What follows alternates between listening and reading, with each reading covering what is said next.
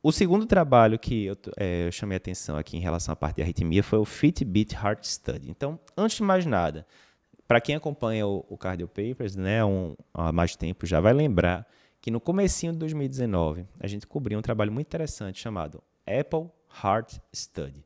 Como é que foi esse estudo? Era um estudo grande com mais de 400 mil pacientes e que esses pacientes usavam o Apple Watch, né?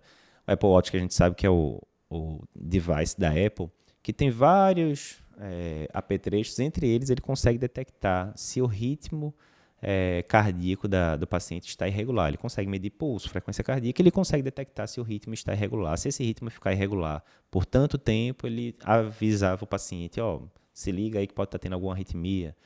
Entre em contato com o médico do estudo. Entrava, o pessoal mandava, aí sim, um, um aparelhozinho para medir né, várias derivações eletrocardiográficas que o paciente usava durante vários dias. Tal. Resumindo, o que é que o Apple Heart Study viu? ele viu que o Apple Watch conseguia detectar com bom valor preditivo positivo que o paciente tinha de fato FA. No final das contas, foi essa a conclusão do estudo. Agora, dois anos depois, em 2021, a gente tem um estudo razoavelmente similar, mas usando outro device, né, que é o Fitbit. Então, foi o Fitbit Heart Study, é um tipo de, de relógio. Né? Então, vê, o que é que esse estudo viu? Mais de 450 mil pacientes, muito paciente também, né? Se o relógio detectasse ritmo irregular, esses pacientes eram convidados a ter uma consulta online né, com um pesquisador da, do estudo e era enviado para a casa dele, do, do, paciente, um PET de ECG que ele podia colar na pele. Ele ficava durante uma semana com uma monitorização eletrocardiográfica, como se fosse um holter né, de, de longa duração. E o que é que o, o estudo viu? Quais foram os resultados? Cerca de 1% dos indivíduos tiveram, entre aspas, o alarme da, da pulseira dizendo, ó, oh, tá com ritmo irregular. Ou seja, 99% estava de boa. Quando a gente pegava os pacientes mais idosos, acima de 65 anos, aumentava né, essa chance, aumentava cerca de 4% dos indivíduos. Beleza. Aí o que acontecia? Esses pacientes que tinham ritmo irregular entravam em contato com, com o médico né, online, era mandado PET. Quantos por cento tiveram confirmação de FA nesse período de uma semana que ficaram com, com o PET, né? 32%, né? Um em cada três. E aí, olha que interessante, 98% dos pacientes que, enquanto estavam usando tanto o relógio quanto o PET, o relógio disse, ó, o ritmo está irregular, em 98% dos casos, de fato, era FA, aquele ritmo que estava dizendo que era irregular. Ou seja, um valor preditivo positivo bem alto, mais alto inclusive do que o do, da Apple. Né? O da Apple tinha ficado em 84%, no Apple Heart Study aqui foi 98%. Então, né, um valor preditivo positivo bem alto. A grande questão agora aqui é o seguinte: eu consigo detectar FA, mas isso vai mudar a conduta? Então, quando a gente vai ali para as citações de São Paulo, tem uma citação muito conhecida que é né, do apóstolo Paulo, que é tudo posso, mas nem tudo me convém. Né? Então, assim, o que a gente está vendo agora com esses estudos? Eu posso detectar FA com um bom valor preditivo positivo, quer seja com Apple Watch, quer seja com Fitbit, certamente vão aparecer vários outros gadgets aí nos próximos anos. Mas convém eu estar tá procurando isso? Pô, aí você pode dizer, não, Eduardo, lógico que convém. Óbvio que isso vai trazer benefício para o paciente. Não obrigatoriamente. Primeiro, você pode gerar uma doença num paciente que até então era saudável.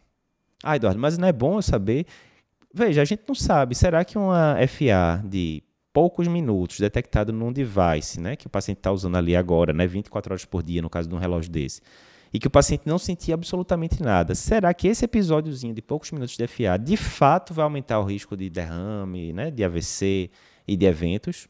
Talvez sim, talvez não, a gente não tem esse dado ainda. Primeira coisa.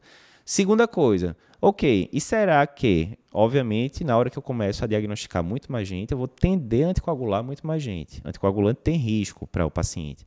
Será que na hora que eu vou usar anticoagulante para esses pacientes, que normalmente eu nem estaria dando diagnóstico, né? a gente está falando de pacientes ali assintomáticos, enfim, é, será que eu vou diminuir de fato a AVC com essa conduta? Ou será que eu vou estar causando mais mal do que bem? Será que convém mesmo ficar procurando esses episódios de arritmia? A gente não tem essa, essa, essa afirmação ainda, a gente não tem esse conhecimento.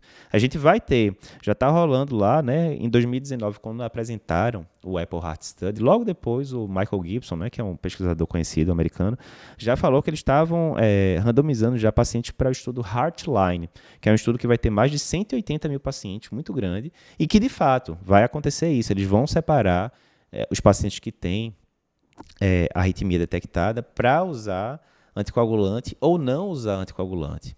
E aí ver se a gente vai conseguir diminuir episódios de, de AVC e por aí. E aí a gente realmente vai ter um, uma resposta com desfecho clínico se detectar esses episódios de FA e, por consequência, tratá-los, porque, veja, diagnóstico não muda prognóstico, né? O que muda prognóstico é, uma vez que eu dei o diagnóstico, eu instituo o tratamento adequado e aí o tratamento vai mudar a evolução. Será que vai mudar? A gente não sabe ainda. Então, voltando lá à frase, tudo posso, mas nem tudo me convém. A gente já consegue sim detectar FA com uma boa acurácia através desses dispositivos. Mas será que a gente deveria estar, entre aspas, colocando esses dispositivos em todo mundo e procurando arritmia? A gente não sabe. O fato é, independentemente do que os estudos mostrem, cada vez mais a gente vai receber nos consultórios, nas, nas emergências, enfim, pacientes que têm arritmia detectada por esse tipo de device. Porque mesmo que a gente descubra no futuro que a, a conduta de anticoagular esses pacientes não adianta de muita coisa, é um fato. Os pacientes vão continuar usando esses devices cada vez mais, porque a tendência deles é ir barateando e ficando cada vez mais interessante pra, do ponto de vista comercial para a pessoa adquirir. Então a gente vai ter que saber lidar com isso de todo jeito, vamos esperar as evidências científicas.